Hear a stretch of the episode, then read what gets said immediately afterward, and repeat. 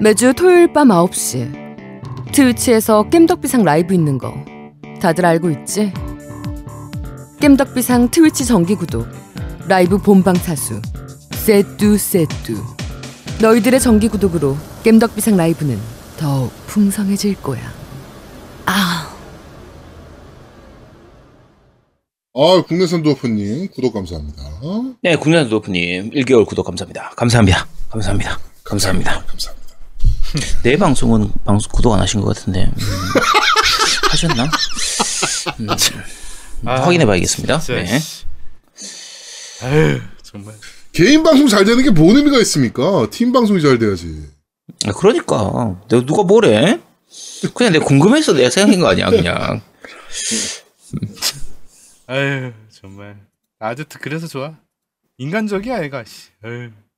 돈에 안 갔나요? 라고 하시는데. 어, 잠깐만요. 돈에 돈에가 있었나 잠깐만요 어 제가 돈에 보고 가죠. 어 뭐가 왔네요 자 보고 가겠습니다 자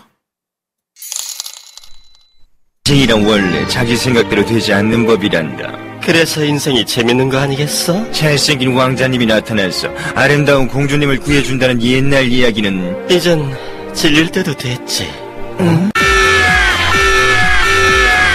꺼져라! 다음에 만날 땐 세상에서 제일 쿨한 남자로 만들어주지. 저건 짱구 짱구 어디서 짱구 그거 뭔가 같은데? 짱구 극장판에서 나왔던 것 같은데. 음, 그쵸.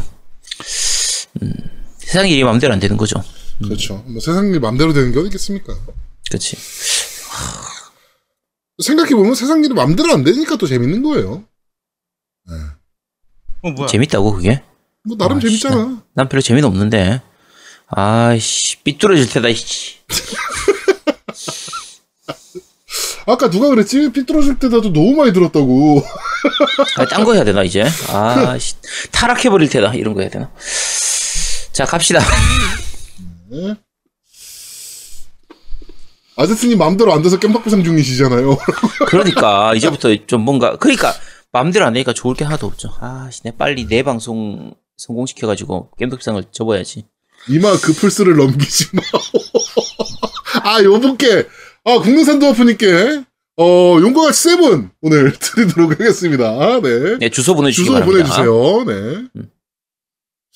자, 그러면 2부 시작하도록 하겠습니다. 네 자, 첫 번째 코너입니다. 뉴스를 씹어먹는 사람들.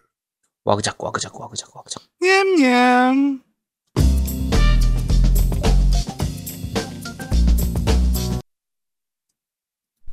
자, 한 주간 있었던 다양한 게임계 소식을 전달해드리는 뉴스를 씹어먹는 사람들 코너입니다.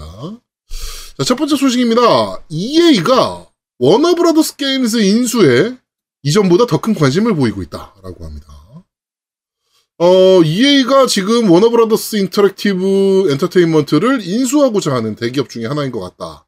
라고 하면서 보고서가 나왔는데, 어, 달성에 매우 가까워진 것 같다라는 얘기까지 나왔습니다. 네. 어, 그러면, 어, 락스테디 같은 스튜디오를 모두 다 인수하는 거잖아요. 그쵸. 네. 그럼 이제 배트맨의 EA 로고 달고 나오는 거야. 아, 또 그러면 또, 아, 안 되는데.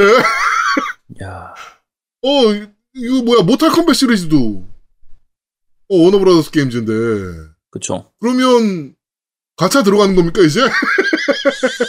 야, 이게 사실 저희가 불안한 것 중에 이제 하나가 EA로 들어가서 살아남은 게 잘 몇 개 없죠. 저기, 지금 살아남은 게, 다이스. 음. 다이스하고, 지금 저기 뭡니까? 그, 타이탄폴 만드는 회사.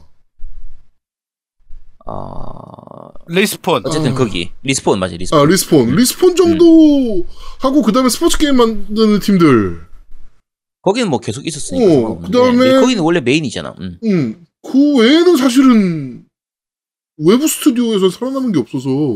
그러니까.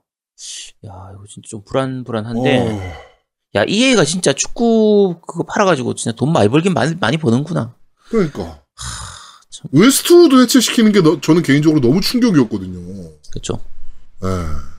웨스트우드 해체된 것까지 생각을 하면, 음. 어우, 네, 이거 어떡하면 좋아. 야, 되게 많네? 네더렐름, 이게 모탈 컴뱃, 락스테디, 배트맨 시리즈, TT 게임즈, 레고 게임 레고 시리즈, 그렇죠. 모노리스, 어, 미, 미들어스나 피어 시리즈, 네. 아발란체, 그다음에 워너브라더스 몬트리올, 뭐 이런 음. 것들 다 가지고 있네요. 와, 이 심각한데 레고 게임 또 개박살 나겠는데? 네, 레고 게임에서 원래 플레이 하다 보면 이제 새로운 캐릭터를 얻을 수 있잖아요. 네. 이제 그 캐릭터들이 가차로 바뀌겠죠. 아, 큰일이네요. 음. 아씨, 말아먹을 거 생각하니까 진짜 가슴이 아프네. 네. 자, 하여튼, EA가 워너 브라더스를 지금 인수하기에 굉장히 많이 선두에 나서 있다라는, 음. 어, 얘기입니다. 어, 이누님께서 심즈 5 좀 만들어라, 뭐 이런 것들, 네. 뭐 지금 저는- DLC가 잘 팔리는데 4를, 5를 만들 이유가 없지. 그렇지. 근데 사실은 심즈보다 저는 맥시스 쪽으로 해서 그 예전에 나왔던 심 계열 게임들. 음, 심타운, 심시티, 그쵸. 음. 심앤트, 뭐 이런 그쵸. 것들, 네. 좀 기발한 게임들 많이 있었거든요. 근데 지금은 그런 게 전혀 없어요.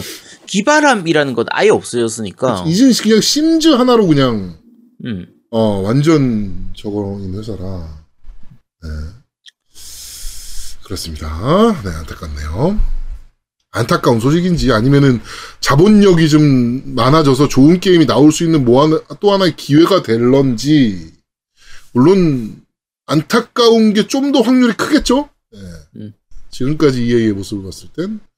자, 그렇습니다. 자, 두 번째 소식입니다. MS가 8월에 엑스박스 멀티를 무료화 발표할지도 모른다라는 소식입니다.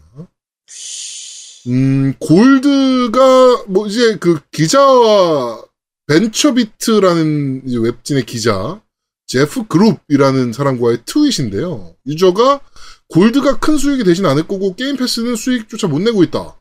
어, 헤일로 멀티플레이가 포트나이트처럼 무료가 될 거라고 봅니다만 라이브가 100% 사라지진 않을 거다.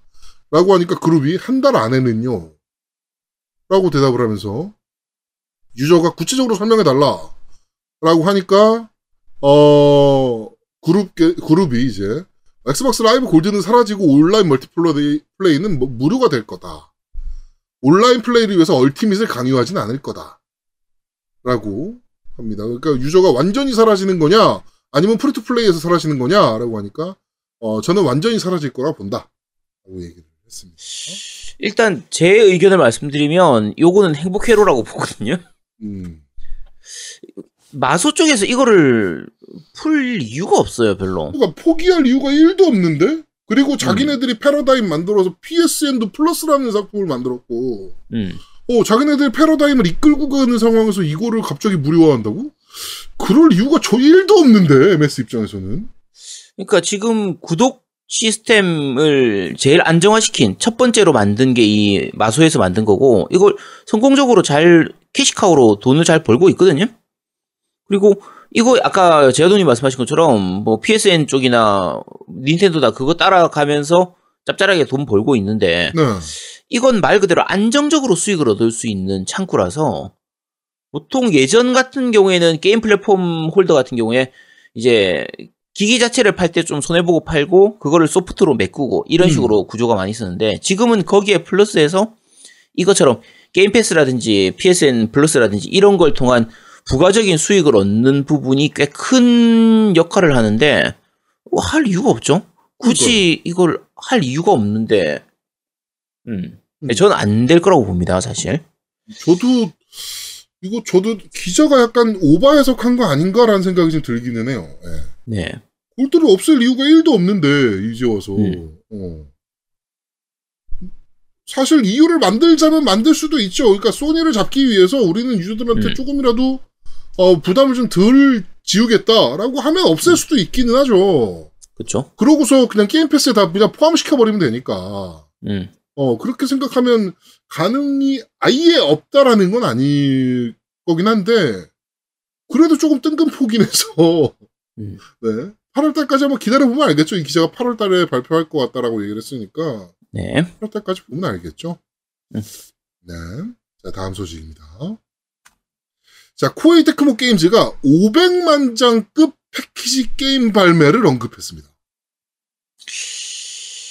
어, 코에이 테크모 게임즈 2021년 3월기 1, 4분기 결산 자료 실적 예상에서 500만 장급 패키지 게임 발매에 대한 내용이 게재가 됐습니다. 상세 내용은 전혀 나와 있는 게 없고요. 어, 500만 장급이면은 글로벌 세일즈가 가능한 타이틀이라고 봐야 될 건데, 어, 지금까지 코에이에서 나온 타이틀 중에는 500만 장급 간 IP는 없거든요. 그러니까 없는 것 같은데. 나 저도 지금 생각을 하고 있었는데 한참 네. 코에이 테크모에서 지금 코 이, 이 합치기 전 기준에서 테크모 기준으로 하더라도 음. 500만 장 판 게 없는데 일본 게임 회사 중에서 500만 장 이상 판 게임이 닌텐도를 빼고 나면요. 닌텐도는 많아요. 닌텐도는 넘쳐나고 500만 장 이상 파는 거는 파이널 판타지나 몬스터 헌터 뭐 바이오 바이오하자드 정도를 제외하고 나면 없어요. 그러니까요. 뭘로 만들겠다는 거지? 네. 지금, 그러니까 인왕이 300만 장 정도 팔았다라고 하네요. 음. 네, 인왕 1이. 어, 300만 장 정도 팔았다고 하는데, 어, 인왕이 이제 100만 장씩 넘긴, 넘긴 상황이고요. 음. 뭐가 나올까요? 그럼 예상을 좀 해보자면, GTA 방식의 진상 공무상? 네. 아니면 닌자 가이덴 후속작? 닌자 가이덴 후속작이라면 잘만 만든다면 가능성이 아예 없진 않죠. 500만 장 가능성이. 해외에서도 먹히는 IP이긴 하니까 닌자 가이덴 같은 경우는. 네. 그러니까, 어. 그러니까 프롬소프트 쪽 거는 그럭저럭 좀 팔린 것들 많아요. 음. 꽤 팔리는데 그래도 500만 장 있었나? 잘 기억은 잘 안 나는데. 그러니까. 지금 그 이제 이누님께서 세키로는 500만 장 팔았다고 말씀하셨는데 아 그건 팔았나 보네요. 그러니까 음. 어 고스트 오브 쓰시마 말씀하신 분도 계신데 고스트 오브 쓰시마는 서커펀치죠. 네. 일본 회사가 아니고 미국, 회사요, 회사고요. 미국. 예. 네, 그래서 500만 장 파는 게 전 세계적으로도 많지 않은데다가 특히 일본 게임 중에서는 그렇게 많지가 않거든요. 그래서 음. 뭘지 궁금합니다. 얼마나 큰 대형 프로젝트를 지금 준비하는 걸지 조금 약간 기대가 되기도 하고 궁금하기도 하네요. 네. 일단 삼국지 시리즈나 신장의 야망 시리즈는 아닐 거 아니야. 그걸로는 500만 장 못 팔죠. 그러니까. 어. 음. 일단 오브나 그 노부나가의 야망은 우리나라에서 판매조차 안 되는 잘 안 되는 게임이니까 그쵸. 한국 시장 버리고 가야 되는 게임 중에 하나고. 음. 진짜 모르겠네요. 무슨 게임일지. 넵툰 아닐까 넵툰? 코에이 테크모가? 네. 자, 다음 소식입니다. 자, 사이버펑크 2077 베타 관련해서, 어, 지금, 그, 스팸 메일들이 마구 발송되고 있는 것 같습니다. 어, 그, 지금, 그니까 그, 저희 락, 저 뭐, 락스타래. 사이버펑크 쪽에서, 그러니까 CDPR 쪽에서, 어, 거짓말 메일이니까, 어, 삭제하라는, 어, 트윗이 올라왔습니다. 네, 우리는 아직 뭐 그 준비하고 있지 않은 것 같아요, 베타에 대해서는. 네, 그러니까, 베타를 하겠다, 뭐 이런 거는 되게 많잖아요, 사실은. 이런 류의, 그렇죠. 예, 스팸은. 네. 그러니까, 음, 여러분들 혹시나 메일 박스 보시다가, 사이버펑크 2077 베타 초대, 뭐, 오! 이러면서 들어가 가지고, 어, 개인정보 싹 털리시는 일이 없도록 유의하셨으면 좋겠습니다. 네. 뭐, 근데, 우리나라 사람들의 개인정보는 사실은 우리나라 사람들 개개인보다는 중국 애들이 훨씬 많이 할 거라서, 그렇죠. 이미- 공공재죠. 네, 이미 다 중국 애들이 알고 있을 거라서요. 음. 그렇습니다. 요새 그 주식 관련해가지고 스팸 문자가 그렇게 많이 오는데, 음. 주식빵, 뭐, 뭐, 그러면서 전화도 막 오고, 뭐, 추천 종목 해드립니다. 뭐, 막 이러면서. 아예 이제 내일은 박아서 오대, 요새는. 어, 시스템이 잘 되어 있구나. 어, 노정아님, 뭐, 음. 요새 관리하시는 종목은 가격이 오르고 계십니까? 뭐, 막 이러면서, 어, 저희와 함께 하시면, 뭐 이러면서, 어, 이 새끼가, 잠깐만, 내가 주식 안 한 지가 지금 2년이 다 돼가고, 내 이름은 어떻게 알았지? 뭐, 막, 네, 그렇게 보고 있는데, 하여튼, 어, 그렇죠. 네. 국내산 두어프님께서도 우리나라 개인정보는 중국에서 흔한 거라라고 하셨는데, 그렇죠. 중국에서 워낙 많이 알고 있어서. 네. 자, 다음 소식입니다. GTA 개발팀 직원이 2023년까지 GTA6 신작 출시는 없다라고 발표, 발표했습니다. 네, 어, 과연, 네. 그, 다리온이라는 기자, 아, 그 개발자가 틱톡 영상을 통해서 얘기를 했다. 이 씨발, 인터뷰도 아니고, 틱톡 영상을 통해서 이런 거를 얘기를 해. 개발자 직원은 맞나? 네. 정식 그러니까 공식 발표는 아니기 때문에 네. 완전히 믿을 수는 없긴 한데 뭐 어쨌든 그 저렇게 말할 자신만만하게 말할 정도면은 어쨌든 당분간 없다는 건 맞겠죠. 근데 2023년이면 너무 오래 걸려요. 한 세대 건너뛰고도 한참 후라는 얘긴데, 어, 원래 우리 한 2023년 정도 생각했었잖아요. 저는 2022년 봤었는데, 음, 네. 네. 2023년까지 신작 출시 안 한다라니까 2024년에 나온다는 얘기잖아요, 그러면. 그러니까 2022 아니지 2023년에 나올 수도 있지 또. 말 어떻게 해석하냐에 따라서 조금 다르니까. 음, 그러니까 어쨌든 어 GTA 정도급 되면 일단 게임 자체 이제 개발하는 중이다. 그다음에 영상 보여주고 이런 게 적어도 한 3년 전에는 발표를 해야 되거든요. 음. 올해 발표를 안 했으니까 그러면은 뭐 2023년까지 는 힘들다고 봐야죠. 아씨. 음. 너무 오래 기다리게 하는데? 음, 얼마나 좋은 게임을 만들려고 도대체. 괜찮아. 잘만 만들어주면 돼. 그렇긴 하죠. 네. 자, 다음 소식입니다. 조금 안타까운 소식인데요. 아, 우리나라 비디오 게임 잡지, 마지막 남은 게임 잡지입니다. 네, 게이머즈가 사라질 위기에 처해졌다는 소식입니다. 지금, 아, 매달 3천만 원씩 적자가 나고 있는 상황인데 더 이상은 버티기가 힘들다라는 성룡 편집장의 인터뷰가 있었습니다. 네, 매월 3천만 원 적자를 내고 있는 상황이 더 이상은 버티기가 힘들다. 올해가 마지막이 될 수도 있다. 어, 게이머즈가 20년인데 20년의 역사를 끝으로 발간 중단 위기에 처했다라는 어, 얘기입니다. 그이 게이머즈 네이버 카페가 있어요. 공식 카페가 있는데 제가 그 가입돼 있거든요. 네. 근데 거기 올라온 글을 보니까 어. 이 기사 기사의 내용이 전부 다다 맞는 얘기는 아닌데 음, 실제로 어려운 건 사실이다라고 음. 얘기를 하더라고요. 그래고 걱정이 많이 돼요. 예.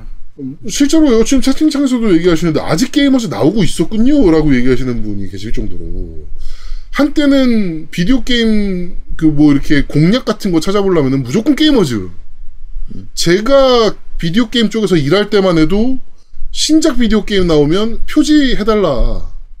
음. 어, 라는 것 때문에 게이머즈 직접 찾아가가지고 협의도 좀 하고, 네, 뭐, 막 이런 때가 있었는데, 이제는 좀 많이 어려워진 상황, 종이 잡지 자체가 이제는 좀 많이 어려워진 게 없잖아 있죠. 그러니까 종이 공략 보는 그쵸. 것도 좀 힘든 세대이기도 하고 음, 그리고 가장 큰 거는 퀄러티예요, 퀄러티. 왜냐면 음. 이 정보화 시대에 우리가 살다 보니까 어 정말 정확한 정보를 더 쉽게 매체로 볼 수 있다는 얘기지. 근데 이 그러니까 잡지가 속도 싸움에서 지는 거지. 그렇지. 잡지가 가진 정확도도 문제인 거, 거니와 퀄러티도 문제인 거니와 더 정확한 정보를 빨리빨리 매일매일 습득하는데 잡지가 한 달에 한 번 나와서 그걸 쫓아갈 수 있다? 아니야. 과거 얘기지. 잡지는 항상. 그러니까 속도 속도전에서 항상 밀리니까 정보 싸움에서. 근데 지금 시대에서는 사실 속도전으로 싸울 수는 없어요. 음. 그냥 매일매일 뭐 초단위로 올라오는 정보 이제 게시판 그 뉴스 이런 게 있는데 그거를 한 달에 한 번 내는 잡지가 따라잡을 수는 없고 그렇죠. 공략 같은 경우에도 유튜브 공- 공략이라든지 이런 것들 속도를 따라잡을 수가 없거든요. 그러면 결국은 싸우려고 하면 기사 중심으로 가야 돼요. 그러니까 기획 기사 같은 그렇죠. 거라든지 기획 기사 특집이라든지 칼럼이라든지 그 네. 외에 읽을 거리 이런 걸로 분석. 기사라든지. 그렇죠. 네. 그러니까 제가 예, 예전에 이제 요 게이머즈 이 게임 문화사 이름 뭐였더라 이거? 게임 회사- 문화사. 회사가 게임 문화사 맞나? 어. 어쨌든 여기서 냈던 그 번역해서 냈던 잡지가 원래 일본에서 있었던 잡지 게임 비평이라고 잡지가 있었어요. 아, 네, 네, 네, 맞아요. 네. 격월간으로 나왔던 걸로 기억하는데 그거를 꽤 재밌게 봤었거든요. 그거 거의 처음부터 처음 출간할 때부터 해서 계속 다 봤었는데 음, 그게 흑백으로 돼서 크기는 얼마 안 되지만 굉장히 읽을 거리가 많은 잡지였어요. 되게 음. 재밌는 잡지였거든요. 근데 국내에서는 한 2년, 3년 정도만 나오다가 결국은 이제 이제 중단됐던, 폐간됐던 잡지인데 차라리 그런 식으로 가든지 해야 되는데 아 그래도 그게 시- 이제 시장성이 있을까가 좀 문제라 그렇죠. 아쉽죠. 씁쓸하긴 합니다. 저희가 그러니까- 일주일에 한 번 이렇게 뉴스 얘기를 하는 것도 굉장히 네. 늦, 늦다고 생각이 들어요. 솔직히 말씀드리면. 맞아요. 그래서 느리죠. 일, 네. 어, 일주일에 한 번 이렇게 모아서 취합해서 뉴스를 얘기하는 것도 어, 느리다라는 생각을 갖는데 하물며 한 달이면 뉴스나 이런 걸로는 힘들고 진짜 아제트가 얘기한 것처럼 기획 기사 그것도 퀄리티가 있는 기획 기사로 가야죠. 네. 그렇습니다. 게이머즈 그러니까 페이퍼의 시대가 저물어 가고 이- 있다라고 이제 많은 분들이 얘기를 하세요. 그러니까 종이 활자로 그러니까 종이 활자 매체들이죠. 신문이나 뭐 이런 것들의 파, 구독이나 판매 부수가 어마무시하게 떨어져가는 추세이기도 하고 어 그런 거의 한 단편적인 모습일 수도 있죠. 요런 류의 잡지들이 없어진다는. 근데 아, 어찌됐건 그 요새 저거 뭐죠? 싹쓰리라는 그룹 나왔잖아요. 네. 유재석이랑 뭐 이렇게 해가지고. 근데 그 노래를 들으면 되게 신나는데 약간 슬픈 게 있거든요. 음. 그러니까 약간 그때 그 시절 같은 느낌? 음. 예, 그 시절이 사라지는 것 같은 느낌이라 이것도 제가 어릴 때 젊을 때 좀 많이 읽었던 잡지인데 이렇게 세월의 뒤편으로 또 밀려나는 느낌이라 그거 좀 씁쓸하긴 하네요. 그렇죠. 게이머즈가 사실 그 전신이었던 이제 게임 라인 때부터 해가지고 하, 여러 가지로 우리 세대한테는 좀 특별했던 잡지긴 하거든요. 그렇죠. 네. 음, 정말 재밌었던 잡지였는데. PC 쪽에서는 페미컴이라는 잡지가 있었고 음, 그다음에 PC 사랑이라는 잡지가 나왔었고 페미컴? 네, 페미컴이라는 잡지 있었죠. PC 쪽에. 그랬나? 우리 제가 봤던 건 마이컴. 아 마이컴, 페미컴이래. 마이컴. 너무 네. 잘새끼야. 페미컴에서 마이컴. 나도 한참 생각했네. 씨. 어, 마이컴, 마이컴. 그러니까. 네, 아, 마이컴이라는 제대로- 잡지 있었고, 음, PC 사랑이라는 잡지 있었고, 그 다음에 그치, PC 게임. 매거진 음. 있었고, 뭐 이제 있었는데, 비디오 게임 쪽에서는 거의 독보적인 잡지였잖아요, 이게. 그렇죠. 초기에 있었던 거는 뭐 게임 월드, 게임 챔프 이런 것들 있었는데 네. 결국 다른 거 없어지고 마지막까지 살아남은 게 거의 최근 10년간은 게이머즈밖에 없었거든요. 그렇죠. 10년이 아니고 한 15년간은 게이머즈밖에 없었던 것 같은데. 그치. 그때 그 번들 사태 이후로, 어, 잡지사들 싹 다 문 닫은 이후에, 그렇죠. 예, 그때 이후에 남은 게 이거밖에 없긴 한데, 아유, 좀 씁쓸하긴 하네요. 네. 네. 자, 다음 소식입니다. 어, 모든 개발자에게 플레이스테이션 5 듀얼 센스는 매우 사랑스러운 장난감일 것이라는 기사가 나왔습니다. 어, 데스루프의 게임 디렉터 딩, 딩가 바카바의 코멘트인데요. 어, 뭐, 화면에 높은 디테일을 제공하는 것도 되게 흥분되지만, 어, 우리가 정말 흥분하고 있는 건 듀얼센스 컨트롤러다. haptic 피드백과 active 트리거의 멋진 기능이 많이 있다. FPS 게임을 할 때 게임에서 훨씬 더 몰입감을 줄 수 있을 거라고 생각한다. 아니야. 그러지 않아. 왜? 아직 안 만져봤잖아. 아니야. 봐도 알아. 야, 씨, 너 저 루리웹 애들이랑 똑같은 거야. 이미지 한 장 보고, 아, 이거 60프레임 안 돼. 뭐 이거랑 뭐가 달라, 씨, 지금. 아니야. 근데 음. 어 사실 그 플스 3 때 패드하고 지금 플스 4 패드하고 뭐 엑원 패드하고 비교하면요. 다른 건 몰라도 그 트리거 누르는 거하고 네. 진동은 확실하게 차이가 나, 나거든요. 압도적인 뭐 차이가 발전된- 나죠, 솔직히. 이거 부분에 네, 대해서. 발전된 거 많이 느낄 수 있습니다. 그러니까 요거를 그냥 지금 이거 하나만 계속 쓸 때는 기억이 좀 잘 모르는데 한 번쯤 전 세대나 전전 세대 거 그 진동을 한번 느껴보면 야 이거 뭐지? 왜 이렇게 구려? 이런 느낌이 확실하게 나요. 그래서 플스 5 때는 어떤 게 좋아질지 좀 이제 약간 야 그래도 기대를 좀 해. 야, 뭐, 아니긴 뭐, 저, 야, 아직 만져보지도 않았는데 아니라고 하면 어떡해. 아, 나 이 첫 번, 이, 지금 듀얼센스 이 디자인만 보면은, 음. 에반게리온의 첫 번째 사도가 자꾸 생각나서, 첫 번째 사도가 뭐였지? 키- 무슨 키리엘? 큐리엘? 있더라? 하여튼, 네. 네, 첫 알겠습니다. 번째 사도가 자꾸 생각이 나요. 음. 디자인이. 아, 네.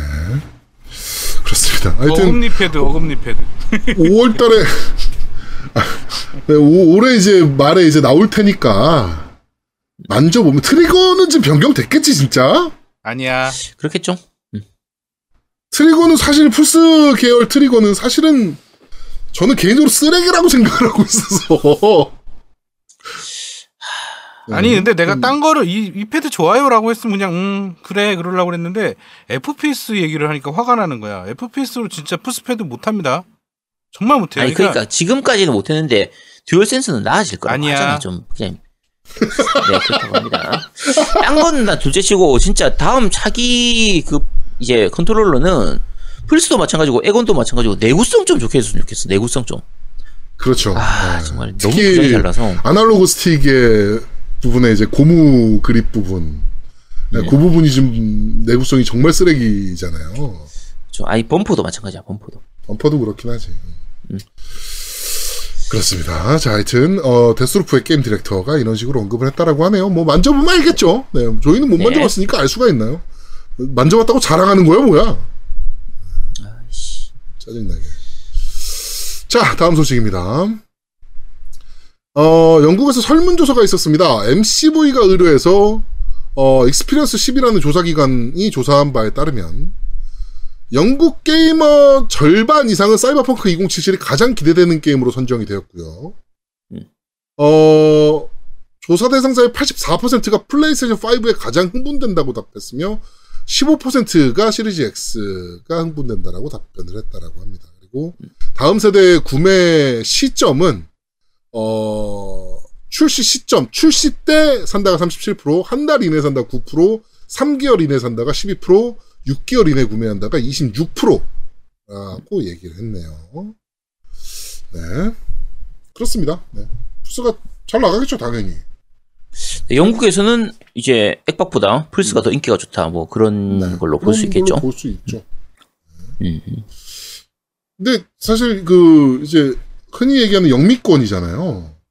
그렇죠. 네, 영미권에서도 엑스박스가 이렇게 밀리는 조사는 어 조금 놀랍긴 하네요 개인적으로는.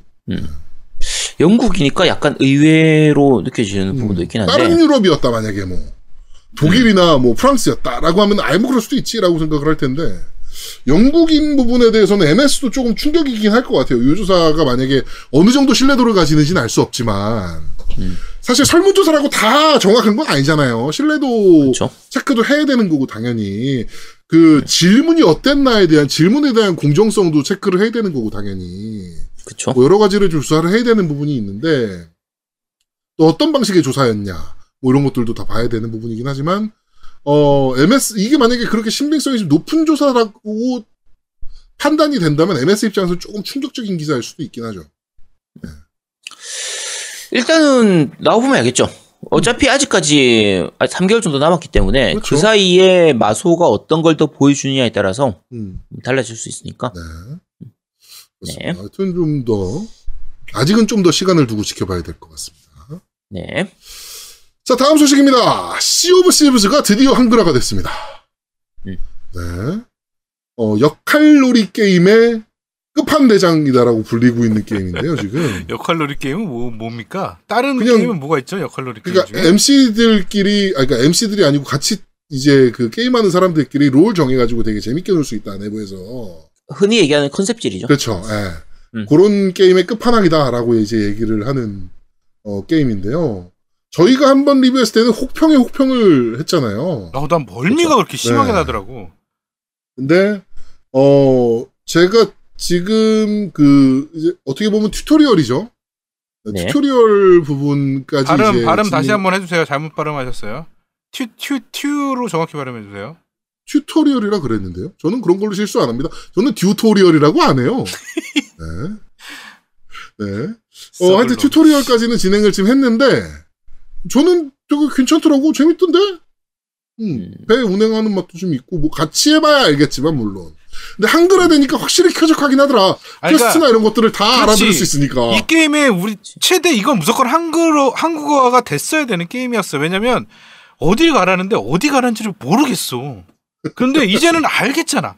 그리고 얘가 그치. 굉장히 퍼즐처럼 문구를 만들어 놨어요. 그러니까 정확하게 어디 가서 어디 맞아, 맞아. 가면 됩니다가 아니라 무슨 이상한 시, 시적인 표현을 막, 막 써놨어. 그래 놓고선 뭐 왼쪽 바다를 보면은 해골이 보이고 오른쪽 어, 바다를 그렇지. 보면은 난파선이 보이는데 거기에 앞에 몇 미터에 가면은 뭐가 있고 뭐 막 이런 거라. 그러니까 그러니까 우리가 어떻게 알아 그거를 말도 해석하는 것도 힘들어 죽겠는데 에 그러니까 짜증나는 거예요 근데 이제 한국어가 됐으니 한번 해보려고요 저희도 한번 해서 스트림 방송 한번 할 생각입니다 네. 네, 요거는 저는 한글화 보니까 퀄리티가 상당히 높게 물론 폰트는 진짜 마음에 안 들긴 해요.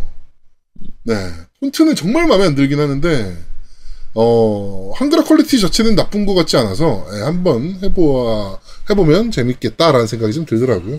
예, 저희가 조만간 저희가 이거 음. 그 선원 모집을 좀 하겠습니다. 저희가 세 명으로 배를 운행할 수 있는 게 아니고 어, 네 명이 한 파티로 배를 운행할 수 있는 게임이라 어, 한 명 정도 저희가 선원 어, 이라고 부르고 노예라고 이제 뭐 얘기하는 네.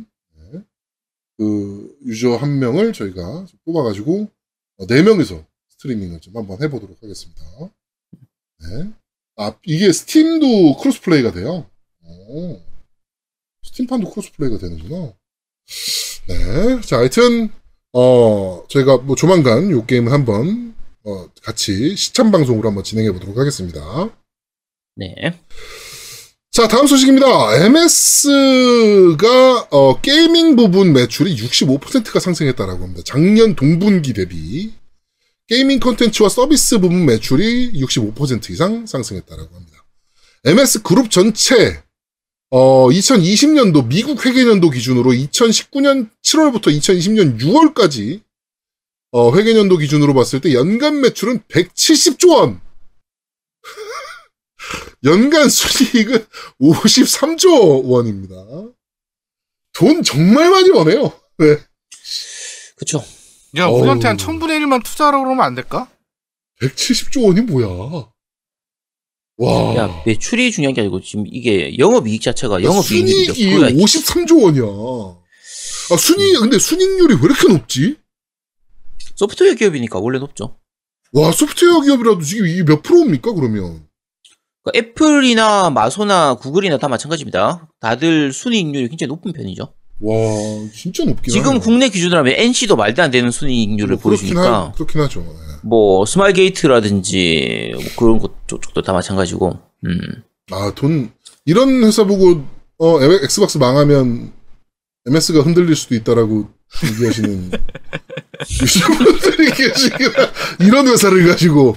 야, 야, 뭐, 연간 씨. 53조를 버는데 아유. 지금 소니하고 뭐 비교하면서 어쩌고저쩌고 얘기하는 걸 보면 야, 이 회사가 부산에 데이터 센터 짓는다고 전기 공급 얘기 나왔었잖아. 전기 모자른 나라에서. 어?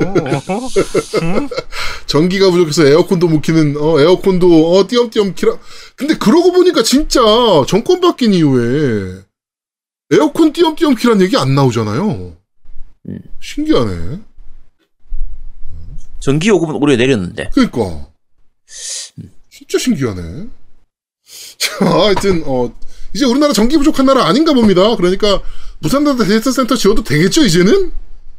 네. 어떻게 생각하십니까? 부산 대표 아제트님. 네, 괜- 괜찮습니다. 데이터 센터 마소 것도 좀 지어주시고 네. 구글도 짓고 아마존도 짓고 다 지어주시면 됩니다. 알겠습니다. 자, 다음 소식입니다. 마지막 소식인데요.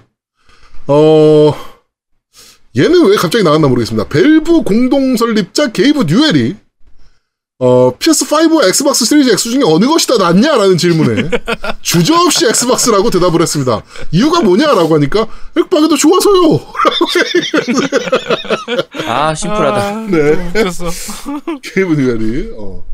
그러면서 이제 저는 어, 그 둘 간의 경쟁에 상관이 관심이 없다. 우리는 어차피 대부분 PC로 개발합니다만 둘 중에 선택하라면 저는 엑스박스를 선택할 겁니다.라고 얘기를 했다라고 하네요. 게이브 뉴엘. 네. 아니 그러니까 자 상식적으로 생각하시면 됩니다. 게이브 뉴엘이 무슨 뭐 엑빠라서 엑스 엑박을 고- 고르겠다 이런 거 아닙니다. 게이브 뉴엘이 당연히 둘 다 사지. 그 뭐 둘 중에 하나 사겠어. 뭐 돈이 없어가지고 둘 중에서 하나를 사고 뭐 뭘 살까 고민하고 막 그러고 앉아 있겠어. 당연히 둘 다 사지. 아니 둘 다 사는 게 아니라 둘 다 갖다 줄 거야. 누가 갖다 줘도.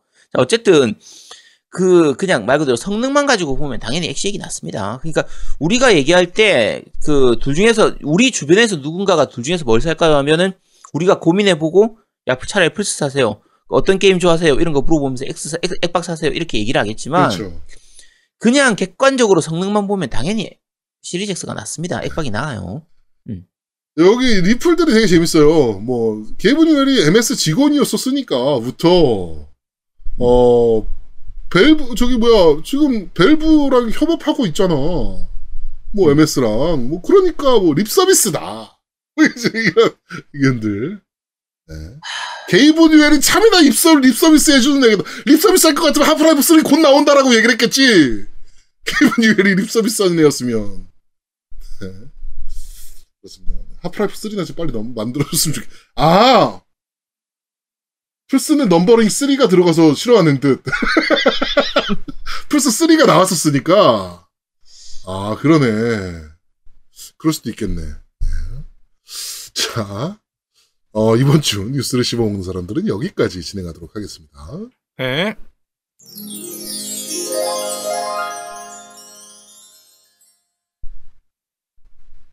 자, 두 번째 코너입니다. 이번 달 신작 게임 뭐 나와요? 자, 8월 달에 출시될 한국어 버전. 네, 콘솔 게임들에 대해서 한번 소개해 드리겠습니다. 어, 이게 저희가 영상이랑 저- 제가 트위치 화면을 보면서 말씀을 드려야 되는데 조금 딜레이가 있을 수가 있습니다. 자, 그 첫 번째 게임은 네모바지 스폰지밥. 어, 비키니 시의 전쟁 Rehyd- Rehydrated라는 게임입니다. 사실 이제 스위치판은 이미 6월달에 발매가 됐었죠. 네. 저희가 한번 소개를 해드린 적이 있었는데 어, 이번에 플스판으로 다시 발매되는 게임이고요. 네. 어, 당연한 얘기지만 스폰지밥이 주인공인 그냥 간- 좀 약간 심플한, 약간 캐주얼한 느낌의 그런 게임이고요. 근데 이거 지- 이제 지난번에 스위치판 얘기할 때 다 얘기했으니까 요거 자세한 게임 소개는 넘어가고 화면으로 좀 보시도록 하시고요. 네. 야 궁금한 게 우리 예전에는 이거 네모네모 스폰지밥이라고 안 했나? 어 네모네모 스폰지밥이라고 그랬죠. 그리고 주- 뭐 중간에 보글보글 스폰지밥 이렇게도 얘기했던 것 같은데 지금은 또 네모바지 스폰지밥이에요. 그러니까 게임 제목으로 하면은 이게 Square Pants 스폰지밥인가 뭐 그렇게 돼 있으니까 네모바지가 맞긴 맞는데 네. 어 이름이 자꾸 바뀌는 것 같아요. 지금 왠지 모르겠는데 아 보글보글 스폰지 송이라고 있었나 본데. 아 뭐 옛날엔 보글보글 스폰지송도 있었어요. 어. 그러니까 자꾸 헷갈려. 방송하는 방송국마다 이름이 달라요라고. 아 방송국마다 이름이 달랐었어요. 아 그렇군요. 그러니까 우리는 사실 이거를 이 스폰지밥을 라이브로 본 세대가 아니에요. 그쵸. 이게 한 2000년대 초반쯤 그때쯤 아마 나왔으니까 아무래도 이게 연령층 자체가 스폰지밥은 대상 연령층이 일, 일단은 애들인데 막상 보다 보면은 은근히 성인이 볼만한 내용도 좀 있습니다. 음. 애들 보는 거 옆에서 따라 보면 재밌긴 한데 어쨌든 요 게임에서도 그런 부분 잘 좀 들어가 있을 테니까 네. 일단 애들하고 같이 하실 분들은 해보시도록 하세요. 자 다음 게임은 아비치 인벡터라는 게임입니다. 어 리듬 액션 게임이네요. 네, 그 사실은 저는 모르는데요. 이게 DJ 아비치라고 해서 꽤 유명한 요 슈퍼스타 DJ DJ 가 음악가 있었다네. 분- 네, 있었던 분인데 이분이 이제 돌아가셨는데 어 이분을 이제 약간 기리는 의미에서 음. 요 리듬 액션, 그러니까 정확하게 말하면 리듬 슈팅에 가까운 게임이에요. 음. 그래서 보통 우리가 리듬 리듬 슈팅 하면은 예전에 플스 2판부터 시작됐던 그 레즈라는 게임 있잖아요. 네 그렇죠. 요거를 약간 떠올릴 수 있는데 이 게임 같은 경우에는 실제로 화면을 보면 그 한 몇 년 전에 나왔던 Aaero라는 게임하고 좀 비슷하거든요. Aaero. 네, A A E R O라고 해서 저희가 게임 요 니 혼자 산다 음. 같은 그런 거에서 한번 소개해 드린 적 있는 것 같은데 어쨌든 슈팅하고 이 리듬 게임을 좀 섞어 놓은 좀 그런 느낌이고요. 음. Aaero보다는 오히려 게임 화면 보면 약간 더 간략한 느낌인데 슈팅성은 좀 줄이고 음악성을 좀 더 높인 좀 그런 느낌이야. 아무래도 DJ가 자체가- 직접 그 뭐 만들었던 곡들로 이제 뭐 그쵸. 네, 하는 게임이니까 음, 음악성 부분에서는 네. 뭐 훨씬 낫겠죠. 네. 음, 그래서 게임 화면 보면 되게 좀 흥미가 가더라고요. 괜찮아 보여서 음. 요거는 한번 해보고 싶은 게임이라 어쨌든 아비치의 음악을 많이 즐길 수 있는 네. 그런 게임이라고 합니다. 그렇습니다. 어, 이거는 나는 한 번 할 것 같아요. 나는 이거 보고 깜짝 놀랐어. 되게 재밌겠더라고. 음. 네, 저도 좀 재밌어 보이더라고요. 네. 자, 다음의 게임은 루트 필름이라는 게임입니다. 근데 이거는 저번에 우리가 소개하긴 했어요. 저번 달에 나오는 게임으로. 루트 필름. 네, 루트 필름. 저번 달에 나오는 게임으로 소개를 했었나, 이거를? 그런 걸로 난 기억을 해. 이거를 내가 했던 기억이 나거든. 네. 아, 그렇습니다. 네. 저는 안 했었나 기억이 잘안 나네. 자, 어쨌든 다시 소개를 좀 해드리겠습니다. 어, 루트레터라고 해서 카도가 게임스에서 나왔던 그 게임이 있었죠. 편지 한 장 받아서 그걸로 이제 수수께끼를 풀어가는 좀 그런 게임이었는데, 아, 지난달에 소개해드렸었나요? 자, 그러면은 지난달에 소개했으니까 넘어가는 건 좀 그렇고, 자, 이번에 좀 더 추가할 얘기가 있습니다. 루트 필름 같은 경우에 이번에 체험판이 풀렸어요. 음. 그래서 혹시 어떤 게임인지 궁금하다 싶으신 분들은 체험판을 먼저 한번 해보시면 됩니다. 그러니까 전작이었던 루트레터 같은 경우에는 사실 약간 불편한 부분도 있었고, 그러니까 전작인 루트레터는 내용이 그 15년 전에 그 펜팔로 이제 하던 사이에 편- 그 펜팔하던 상대의 편지를 하나 발견했는데 그 편지에 이제 저는 사람을 죽였습니다. 음. 그 죄를 갚아야 됩니다. 이런 식의 그 내용이 적혀 있는 거예요. 그래서 이게 뭐지? 해서 그 수수께끼를 풀기 위해서 시마네 현으로 찾아가는 요게 이제 주요 내용이었는데 그래서 그냥 보면은 뭐 미연시 이런 것처럼 보이지만 실제로 아닙니다. 그냥 거의 수수께끼를 풀어가는 미스테리 약간 어드벤처 게임. 네 그런 느낌에 다 가까워요. 근데 다만 이게 일본식 텍스트 어드벤처이기 때문에 일일이 이제 내가 갈 곳을 정한다든지 아니면 뭐 화면상에서 내가 조사할 곳을 찾아본다든지 이런 게 좀 필요해서 약간 old한 느낌이 좀 합니다. 음. 어쨌든 이런 장르 좋아하시는 분들은 꽤 재밌게 즐길 수 있는 이거 게임이고요. 아제트도 되게 좋아하는 장르 아닌가요? 네, 제가 좋아하는 장르예요. 음. 그래서 전작인 Root Film도 제가 그 Last Answer는 아니 Root Letter도 Last Answer는 안 해보고 본편만 했었는데 네. 이번 Root Film도 꽤 기대하는 편이고 음. 체험판 해보고 나니까 괜찮더라고요. 체험판이 꽤 잘 만들어져 있어요. 오히려 Root Letter보다 더 나아요. 이거 publisher 어디지? 우리나라 카도카와 게임스니까 아마 저쪽 아니겠어? CFK나 신세계 신세계 신세계 쪽인가? 일라나? 국내에서는 카도카와 게임스는 거의 신세계 I&C 그쪽에서 가져오니까 음. 그러지 않을까 싶긴 한데 어쨌든 요거 체험판 한번 해보실 분들은 해보고 하시고 다만 체험판은 별도로 돼 있어서 세이브 데이터가 본편하고 안 이어져요. 네. 그래서 좀 관심 있으신 분들은 뭐 해보고 체험판 해보고 구입하시기 바랍니다. 네. 이번에 영상은 저번에는 그 뭐죠 그 트레일러라고 해야 되나 그 트레일러였고 네네.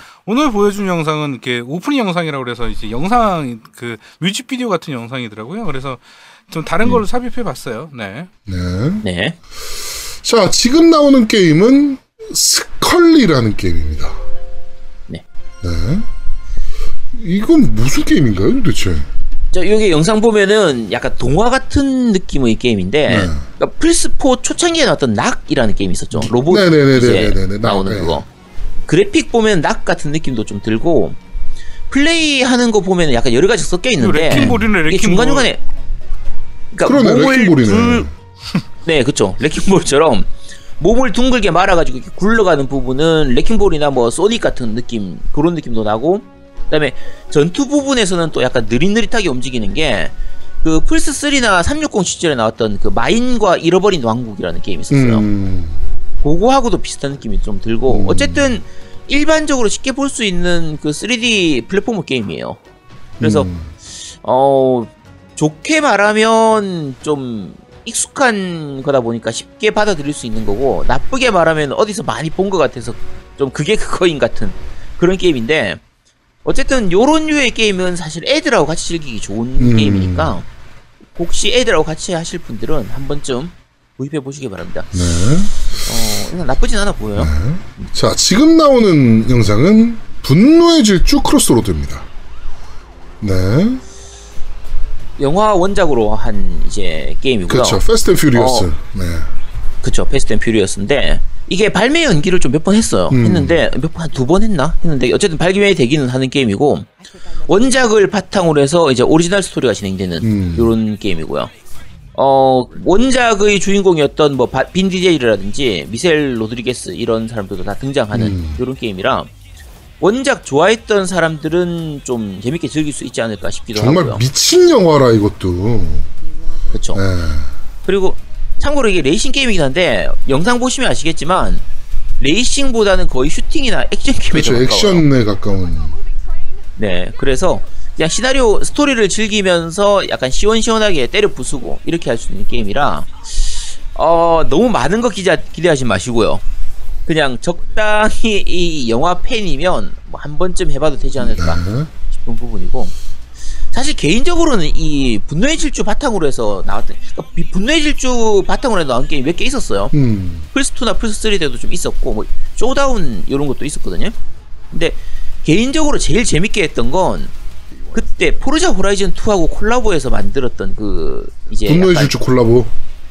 네, 네. 분노의 질주 콜라보로 해서 나왔던 그 게임이 있었어요. Fast and Furious 어, 호, 호- Horizon 요게 있었는데 그때 초기에 홍보용으로 무료로 풀었던 적이 음, 있었거든요. 맞아요. 개인적으로는 그게 제일 재밌었습니다. 요거는 어떨지 모르겠네요. 자, 다음에 보여드릴 게임은 어, 8월 13일 날 발매하는 오니가 우는 나라. 네, 라는 게임입니다. 자, 요 게임은 도쿄 RPG 팩토리라는 곳에서 제작을 하고 이게 해- 일본에서는 스퀘어에닉스에서 이제 배급을 한 것 같은데 어쨌든 아시아 쪽은 아크 시스템웍스에서 배급을 하는 게임이고요. 어 그래픽 느낌은 테일즈 시리즈 음. 예를 들면 뭐 테일즈 오브 심포니아나 뭐 테일즈 오브 베스페리아 요때 느낌하고 좀 비슷한 느낌인데 실제 게임은 이제 quarter view 방식의 hack and slash 게임이에요. 그래서 그래픽 느낌은 나쁘지 않습니다. 그래픽 느낌은 나쁘지 않고 어 시스템으로 보면은 뭐 마녀와 백기병 요런 느낌도 좀 비슷한 느낌이 들고요. 네. 약간 동화적인 느낌은 나는데 약 잔혹 동화스러운 요런 느낌도 있고요. 음, 자 참고로 이 게임도 이- 어 체험판이 올라와 있습니다. 네. 체험판이 올라와 있는데 요게 그 가격은 저렴한 편이에요. 정가가 44,800원이라서 full price full price보다 좀 낮게 책정돼 있죠. 네. 그래서 약간 관심이 갔던 게임이고 어, 스토리가 약간 특이한데 게임 내에서 주인공이 망인지기라고 해서 약간 장의사 같은 역할을 음. 하는 캐릭터예요. 그러니까 장의사라고 말하면 좀 애매한데, 그러니까 저승사자 역할? 그러니까 설정상 그 살아있는 사람들이 있는 생자하고 음. 죽은 사람인 사자의 그 사이를 조율하는 역할 이런 역할을 한다고 해서 음, 현세하고 사후 세계를 이렇게 왔다가 그러니까 게임 내에서 연계인가 이렇게 표현을 하는데 그 현계하고 연계 연계를 왔다 갔다 하면서 이제 그 헤매는 떠돌이 망자들을 이렇게 내세로 보내주는 그러니까 다시 윤회로 돌려 보내주는 이런 역할을 하는 요런 게임이거든요. 지금 트레일러 상은 굉장히 재밌어 보이긴 하거든요. 굉장히 재밌어 보이죠. 네. 자, 제가 체험판 해보고 포기했습니다. 사실 이거 제가 그 구매하려고 했다가 체험판 해보고, 해보고 취소한 게 첫 맵부터 길을 못 찾아가지고 포기했어. 아, 길을 못 찾는다고? 아유, 되, 그러니까 되게 심플한데 목적지상으로는 어디 가라고 돼 있는데 거기까지 가는 길이 없어. 음, 그래서 어, 그리고 이게 핵앤슬래시인데 약간 애매한 게 공격 도중에 회피 cancel이 안 돼요. 음, 다, 다 맞아야 또 되는 거야, 그러면? 그러니까 공격하다가 중간에 회피하면 회피 버튼을 누르면 공격을 멈추고 회피를 할 수가 네. 있잖아요. 근데 회피가 안 되고 그 다음에 hack and slash 게임인데 공격 도중에 물약을 못 먹어요. 음. 그러니까 공격을 멈췄을 때만 물약을 먹을 수가 있어. 그래서 약간 좀 생각보다는 hack and slash 치고는 시원시원한 맛이 떨어져서 약간 아쉽긴 한데 어쨌든 영상 보시고 관심 있으신 분들은 한번 구입해 보시기 바랍니다. 네. 자, 어, 이번에 보여드릴 게임은 제가 개인적으로 좀 기대하는 게임입니다. UFC4입니다. 네. 뭐, EA에서 만드는 대표적인 이종격 투기 게임이죠. 네. 근데 이번에는 특징이 이런 그, 뭐라 그래, 동네 링이라 그래야 되나요? 뭐 이런 것들이 지금 나오는 좀 특이한 점이 좀 있더라고요. 그러니까 길거리 네, 싸움 길, 이런 진짜 느낌. 길거리 막 싸움. 음. 아, 그리고 약간 그, 사실 UFC의 태생 자체가 좀 그랬지만, 그, 지하 세계에 있는 약간 그런 거였잖아요, 얘네도. 그렇죠. 예. 그러다 보니, 그런 느낌도 좀 잘 살려져 좀 있는 것 같고, 그러, 그거부터 이제 UFC까지 발전을 하는 느낌. 뭐 이제 이런 느낌도 좀 있는 것 같고, 예, 개인적으로는, 어, 이스라엘 아데사냐가 지금 좀 전에 나왔는데, 제, 개, 제 개인적으로 굉장히 좋아하는 선수라, 이스라엘 아데사냐 선수를, 이 선수인데, 네, 하여튼 좀, 개인적으로 되게 기대하는 게임입니다, UFC 4. UFC는 사실 개인적으로는 저는 별로 신경을 안 쓰는 시리즈예요. 음. 거의 EA 억세스 무료나 뭐 주말 무료 플레이 이럴 때만 플레이했던 게임이라 근데 이번에는 한글화가 되거든요. 그렇죠. 시리즈 최초로 한글화가 됩니다. 그러니까 이런 게임이 한글화가 필요하냐라고 하실 분도 있겠지만 EA 쪽 스포츠 게임 하면 다들 아시겠지만 스토리가 그 네, 커리어 모드라고 해서 내가 캐릭터를 키우는 모드가 있어서 그리고 이거 그 UFC 해보신 분들은 아시는데 이거 tutorial이 꽤 복잡합니다. 기술이나 이런 것들이 되게 어려워서 생각보다 네. 그러니까 우리가 그냥 일반적인 대전 격투 게임 이런 거 생각하시면 안 돼요. 그냥 진짜 tutorial 제대로 안 보고 제가 그냥 할 때 너무 어려워가지고 그냥 tutorial 안 보고 대강 해서 본 게임으로 넘어갔다가 툭 하면 다운되고 뭐 손도 못 쓰고 지고 이러는 거야. 음. 은근히 조작이 복잡하기 때문에 요 게임은 한글화가 필요한 게임이라서 네. 혹시라도 관심은 있었는데 영어라서 잘 못했다라는 분들은 한번 해, 좀 해보시기 바랍니다. 네. 하여튼 저는 되게 기대 중인 타이틀입니다. 특히나 이번에 모델이 이스라엘 아데- 아데사냐 선수인 것 같아서 메인 모델이 네, 더더욱 네, 좀 개인적으로 좀 기대가 좀 되네요. 네. 자, 어, 지금 보여드리는 게임은 어, 저니 투더 세비지 플래닛이라는 스위치 게임입니다. 8월 20일에 발매될 예정이고요. 이것도 소개 한번 해드렸던 것 같은데 이게 어차피 플스하고 엑원은 이미 나왔던 게임이라 음. 그게 스위치로 이식되는 걸로 보이거든요. 그리고 2인 코업도 가능한 게임이고요. 사실 개인적으로는 이런 류를 많이 해서 그런지 그때도 기대를 하긴 했는데 다른 대작들에 밀려가지고 플스나 에곤 쪽을 이거 안 샀던 음. 게임이에요. 그래서 그대로 잊혀졌던 게임이고 이렇게 외계 탐험하는 다른 다른 별에 가가지고 외계인들 만나고 이렇게 거기서 탐험하고 이런 게임은 노맨즈 스카이도 그렇고 아스트로 아스트로니어 같은 이런 게임들이 음. 많이 있어가지고 사실 컨셉 자체는 되게 흔한 게임이긴 하죠. 이런 게임은 이제는. 그렇죠. 근데 이 게임 같은 경우에는 방금 말씀드린 노맨즈 스카이나 아스트로니어보다는 좀 더 액션성이나 FPS처럼 이렇게 그 모험하는 부분들을 좀 더 강화한 게임으로 보이긴 하는데 아 다른 게임들이 다 고만고만해가지고 그래서 일단은 자, 저는 구입은 하진 않을 것 같긴 한데 요런 류 좋아하시면 한번 보고 구입하시기 바랍니다. 자, 어, 스위치로 발매하는 저니 투더 세비지 플래닛. 이라는 게임입니다. 2월 달에 플스 4는 한글화가 돼서 출시를 했네요. 네 했었고 자, 지금 나오는 게임은 PGA 투어 2K21입니다. 네 개인적으로 무조건 할 게임입니다. 그렇죠. 오히려 사실 어떻게 보면 이것도 아까 UFC하고 마찬가지로 어 골프에 관심이 있어야만 할 수 있는 게임인데 다들 아시겠지만 국내 기준으로 하면 UFC, UFC보다는 오히려 골프 인구가 훨씬 훨씬 많습니다. 많죠, 훨씬. 네. 그리고 이것도 오랜만에 한 거라거든요. 네. 그러니까 요즘은 이제 모드의 골프도 잘 안 나오고 하니까 골프 좋아하시는 분들이 게임으로 하려면은 선택의 여지가 별로 없어요. 네, 그렇죠. 그래서 요걸로 거의 하셔야 되고 개인적으로는 요 PGA 투어 시리즈는 위때 그 한글화된 게 저기 한번 있었거든요. 아, 그랬나요? 위때 그 타이거 우즈 그때는 정말 제가 그건가? 골프에 1도 관심이 없을 때라. 전 오히려 그때가 관심이 있었던 때라 아, 그때는 한글화된 걸로 플레이를 좀 했었는데 오랜만에 요거 한글화 되는 거 보고 오랜만에 한번 다시 해볼까 음, 요거는 좀 기대가 좀 많이 돼요. 개인적으로. 재밌을 것 같아요. 그쵸. 필드에서 내가 못하는 것들을 어. 여기서 할 수 있을 거 아니야, 씨. 그치. 그리고 이런, 그니까 요 PJ 투어 같은 경우에는 실제 그 클럽들을 그대로 재현해서 만- 넣어놓기 때문에 네. 거기 가보지 못하면 요렇게 한번 해볼 수 있긴 하죠. 또 워낙 또 유명한 클럽하우스들 다 구현해 놨을 거 아니야. 그쵸. 아, 얼마나 재, 재밌겠어. 네. 아, 이제 당연하지만 프로 유명한 프로들도 많이 이제 재현돼 있고 음. PGA 투어니까 아마 에- 그 이제 여자 LPGA 쪽 선수들도 구현돼 있으면 국내 선수들도 좀 나오지 않을까 우리나라 박인비라든지. 그래도. 뭐. 그렇죠 나오지 않을까 싶은데 요 부분은 좀 더 보면 알 수 있겠죠. 네, 자, 하여튼 PGA 투어 2K21 8월 21일에 발매될 예정입니다. 네. 네. 자, 어, 다음 게임은 8월 27일에 나오는 영웅전설 시작의 그, 그, 어? 친구 동생, 아, 그, 동생을 죽이는, 어? 그, 잔인한 페이스 게임. 그쵸. 도끼 살인 네. 사건을 일으켰던 영웅전설 그 시리즈의 대를 잇는 시작의 궤적입니다. 자, 어, 일단은 궤적 시리즈의 마무리를 짓기 위한 타이틀인데, 제목은 시작의 궤적입니다. 뭐 약간 끝의 궤적이어야 되지 않냐? 마지막 궤적이라든지 어, 뭐. 끝을 시작한다는 의미에서 시작의 궤적이라고 하는데, 이게 기존 궤적 시리즈가 사실 떡밥만 뿌려놓고 회수를 안 한 게 되게 많아요. 그래서 기존 궤적 시리즈의 그 캐릭터들을 다 짬뽕해서 모아가지고 내는 게 이번 이제 아, 시작의 그러니까 이게 궤적이고요. 완전히 인질극이야 인질극.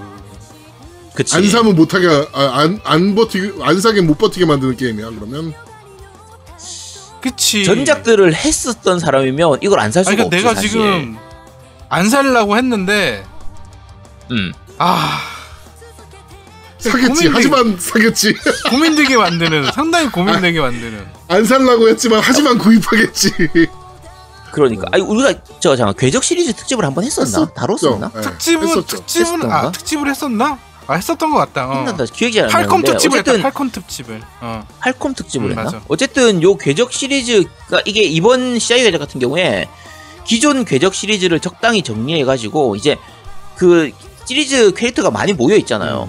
그러다 보니까 50명이 넘어요. 이번에 나온 캐릭터가 playable 캐릭터만 50명이 넘습니다.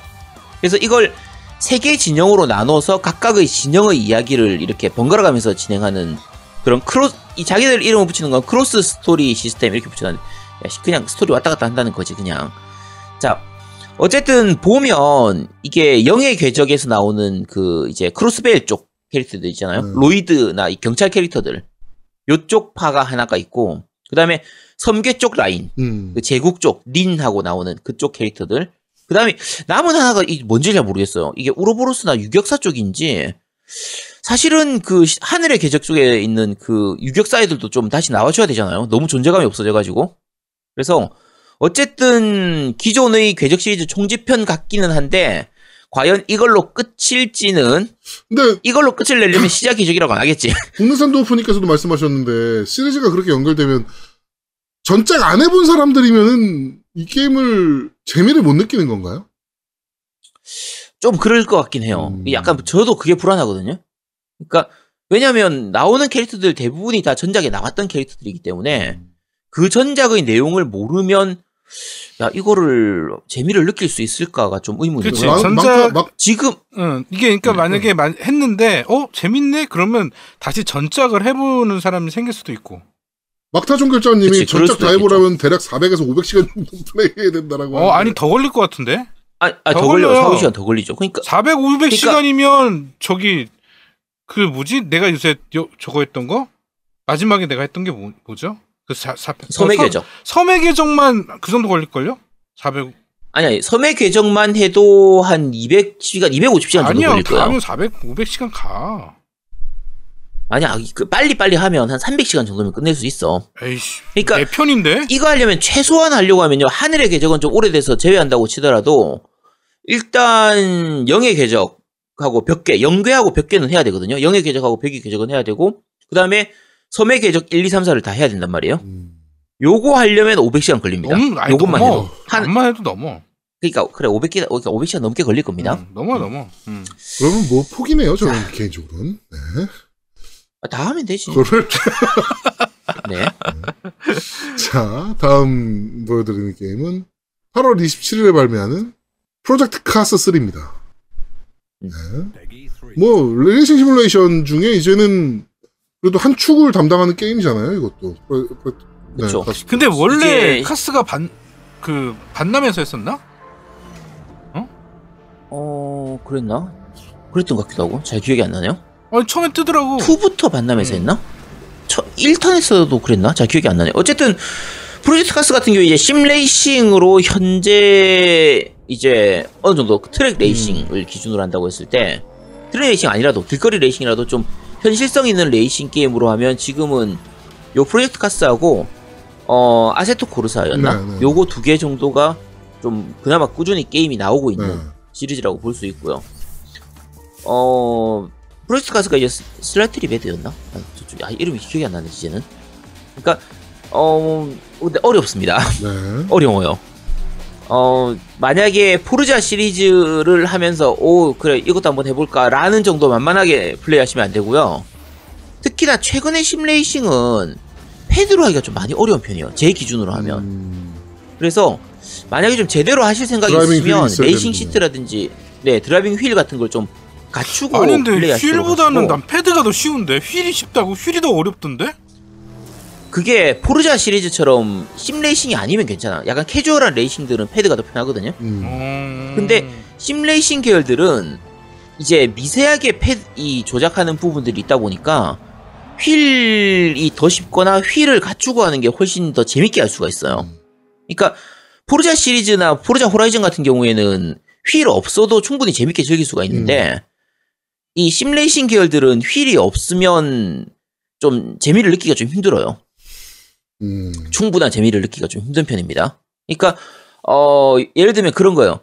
이제 이 패드 이게 요 뭐라 그러죠? 휠 자체를 한 5도만 돌리거나 10도만 돌리거나 15도만 돌리거나 하는 요 미세한 조작이 들어가야 되는 경우가 있어요. 그게 그렇게 해야지 훨씬 재밌거나 이제 돌린 다음에 서서히 풀면서 그 force feedback 자체를 느끼는 음. 게 훨씬 재밌는 게 아니, 있는데 그거를 진동 같은 거 패드로 거 못해? 패드로 하면 그 조작이 되게 어려워요. 그리고 재미가 없지. 잘하는 일단. 사람들은 그러니까 잘하는 사람들은 그걸 할 수가 있는데 패드로 조작하면서 5도 10도만 돌리는 그 미세한 컨트롤이 일단 저는 어렵더라고요. 음... 그래서 너는 어려울 수 있죠. 그 조작이 가능하신 분들은 하시기 바랍니다. 야, 근데 이 Project CARS 3자가 되게 이쁘네요. Half-Life 3를 이렇게 했으면 좋고 참 좋을 텐데 말이야. 네. 이것도 안. Steam에는 안 나오겠네. 네. 그렇습니다.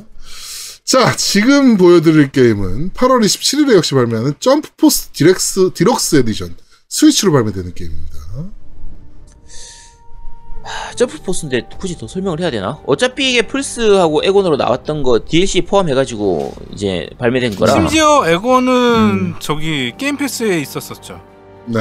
그렇죠. Game Pass 무료로 이거를. 우리가 했었어요. 게임 패스로 나와가지고. 그런데 음.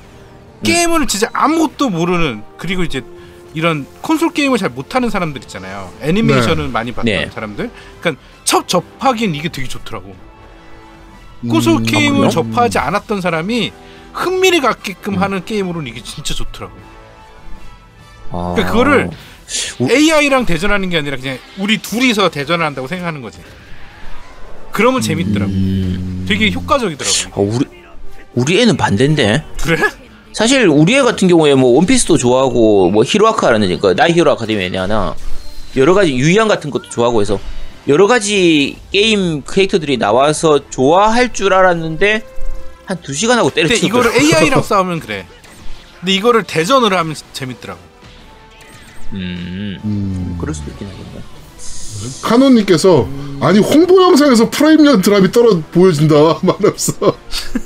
그죠? 지금 나도 느껴 이거. 스위치니까. 스위치니까 이게 실기 영상을 야 그렇다고 양심적으로 실기 영상을 넣냐? 진짜 양심적이다 얘네. 진짜 이게 플스나 에곤 때도 그렇게까지 최저가가 잘 된 편은 아니었었거든요. 저희가 이거 리뷰를 한번 했으니까 네 맞아요. 네. 저희 리뷰를 한번 들어주시기 바랍니다. 자, 어, 다음에 발매될 게임은 8월 27일에 역시 발매되는 게임입니다. No Straight Roads라는 게임입니다. 이 게임도 저희가 한번 소개를 해드렸어요. 이게 원래 6월에 출시 예정이었던 음, 게임인데 계속 연기돼서, 예. 발매 네 연기된 거라 그 말레이시아 게임 회사에서 만든 약간 독특한 그래픽을 보여주는 게임이고요. 어 그래픽 느낌은 뭐 제센 라디오나 뭐 Splatoon 느낌 같은 약간 그렇게 약간 감각적인 되게 원색 이렇게 딱 톡톡 튀는 이런 느낌을 보여주기도 하고 음악도 좀 그런 느낌이죠. 약간 신나는 EDM 음. 그 이게 게임 제, 그 내용 자체가 뭐 인디 락 밴드 애들이 EDM 제국을 맞서서 싸우는 거의 그런 내용이라 그냥 음악 액션 게임 이런 게임입니다. 음 저희가 6월 출시 예정으로 소개시켜 드릴 때는 영상을 못 보여드렸는데 이제 이번에는 영상을 같이 보실 수 있으니까 한번 보시기 바랍니다. 아, 개인적으로 재밌을 것 같은데. 병맛스럽지 않냐? 어. 개인적으로 되게 어, 재밌을 것 같아요. 병맛스러울 것 같아요. 느낌이. 음. 아 근데 왜 항상 이런 거 보면은 인디 락 밴드는 선이고 EDM 제국은 왜 제국이야? EDM이 아, 뭐가 EDM 어때서? 너무 강하잖아. 아, EDM이 너무 강하니까 어. EDM이 뭐가 어때서? 그러니까 락의 시대는 끝났다 그러잖아. 이게 아, 그러니까 EDM만 틀어야 되나 봐. 아, 어? rock spirit이 부족해서 그래요. 락, 락큰롤.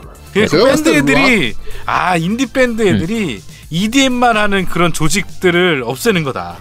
락 그러니까 음악으로. 그치. 네, 락음악 아, 네, 뭐 여러 가지 또 얘기할 게 있지만 네, 이거는 다음에 저희가 기회 되면 얘기를 하도록 하죠. 네. 하여튼 저는 되게 나름 재밌어 보여서 예. 생각지도 않았던 게임인데 되게 재밌어 보이더라고 나름. 그러니까 이게 영상으로 하니까 그런 게임들이 음. 있어. 아제 그러니까 제아도목이 지금 얘기한 것처럼 영상을 준비해서 하니까 그냥 아제트 설명만 들으면 그냥 에 그, 그, 그런 게임 나왔나 보다 이랬는데 이렇게 다 영상으로 하니까 이 게임성을 좀 느끼게 되잖아. 아, 이 게임 한번 해보고 싶다 자, 이런 것들이. 어. 야, 야, 그게 재밌는 게 뭐냐면 예전에 이제 말로 제가 말로만 할 때는 이 영상을 저만 찾아본 거예요. 그렇지, 맞아. 제아도목은 안본 나도 안 거야. 봤어, 나도. 그러니까 제가 야 이거 재밌을 것 같아요. 기대됩니다 하면은 제아도목이 정말 영혼 없- 없는 목소리로 음네. 니는 사시던가 말던가 이런 느낌이었는데 이제 지도 보기 시작하니까 어 제아도목도 관심이 생기기 시작하는 거죠. 아, 역시 일- 일단 우리나라는 보여줘야 돼. 자, 어, 다음 소개해드릴 게임은 8월 28일에 발매하는 Tell Me Why라는 게임입니다. 이거는 저희가 Xbox 그 할 때 소개했던 Summer Fest 예. 때 음. 네, 소개했던 그 게임이죠. 네. 괜찮을 것 같다라는. 네 그렇죠 이게 Dontnod Entertainment에서 이제 만든 신작 네, 게임이고요 나라티브 어드벤처 게임. 어 Dontnod 네, Dontnod는 다들 아시겠지만 그 최근에 마- 나온 걸로 치면 Life is Strange 음. 제작했던 그 게임 회- 회사고 약간 텍, 이 어드벤처 게임 되게 잘 만드는 회사죠. 잘 만드는 회사고 네이, narrative가 되게 독특한 회사예요. 음. 그러니까 약간 현실하고 환상을 왔다 갔다 하는 연출 이런 것들을 좀 잘 만드는 회사고 사실 이 회사에서 만드는 것 중에서 제가 원래 되게 인상적이었던 건 그 Capcom에서 퍼블리싱했던 음. Remember Me였어요. 음, 네. 그게 그때가 그나마 Capcom이 신작 IP를 좀 냈던 새로운 시기의 뭔가를 시도할 때. 네. 그쵸. 그래서 약간 SF 분위기의 조금 약간 약반 게임 같은 그런 게임이었는데 특이하긴 했는데 흥행에선 실패했죠. 음. 그러니까 특이하긴 했는데 흥행 실패하긴 했는데 바꿔서 얘기하면 흥행엔 실패했지만 특이하긴 했었거든요. 근데, 근데 그 라인 타고 가서 Life is Strange가 성공했었고 이번 이 Tell Me Why도 여러 가지로 보면은 뭔가 좀 약간 초현상적인 그런 것들을 많이 보여줘서 어, 꽤 기대가 많이 되는 편입니다. 그때 이제 어 엑원 이제 마소 Summer Fest에서도 소개를 했었지만 이 게임 같은 경우에는 Game Pass 무료로 바로 풀리기 때문에 엑원 가지고 계시면서 Game Pass 쓰시는 분들은 어 바로 플레이를 하실 수 있을 겁니다. 네. 자, 어, PC로는 Windows Store랑 Steam에서 발매한다라고 하고 Xbox는 말씀드린 대로 Steam Pass, 아 그 Game Pass로 네 바로 네. 플레이 하실 수 있으니까 관심 있으신 분들은 플레이 한번 해보시면 좋을 것 같습니다. 사실 이 서양 쪽의 이 어드벤처 게임류가 이제 Telltale Games하고 이쪽이 약간 다 서로 다른데 개인적으로는 Telltale Games보다 요 그 DONTNOD 쪽이 UI가 좀 편한 편이라서 더 좋아하는 편입니다. 자, 어, 여기까지가 오늘 보여드릴 게임입니다. 자, 이- 이번 주, 이번 달 신작 게임 뭐 나와요? 는 여기까지 진행하도록 하겠습니다. 네.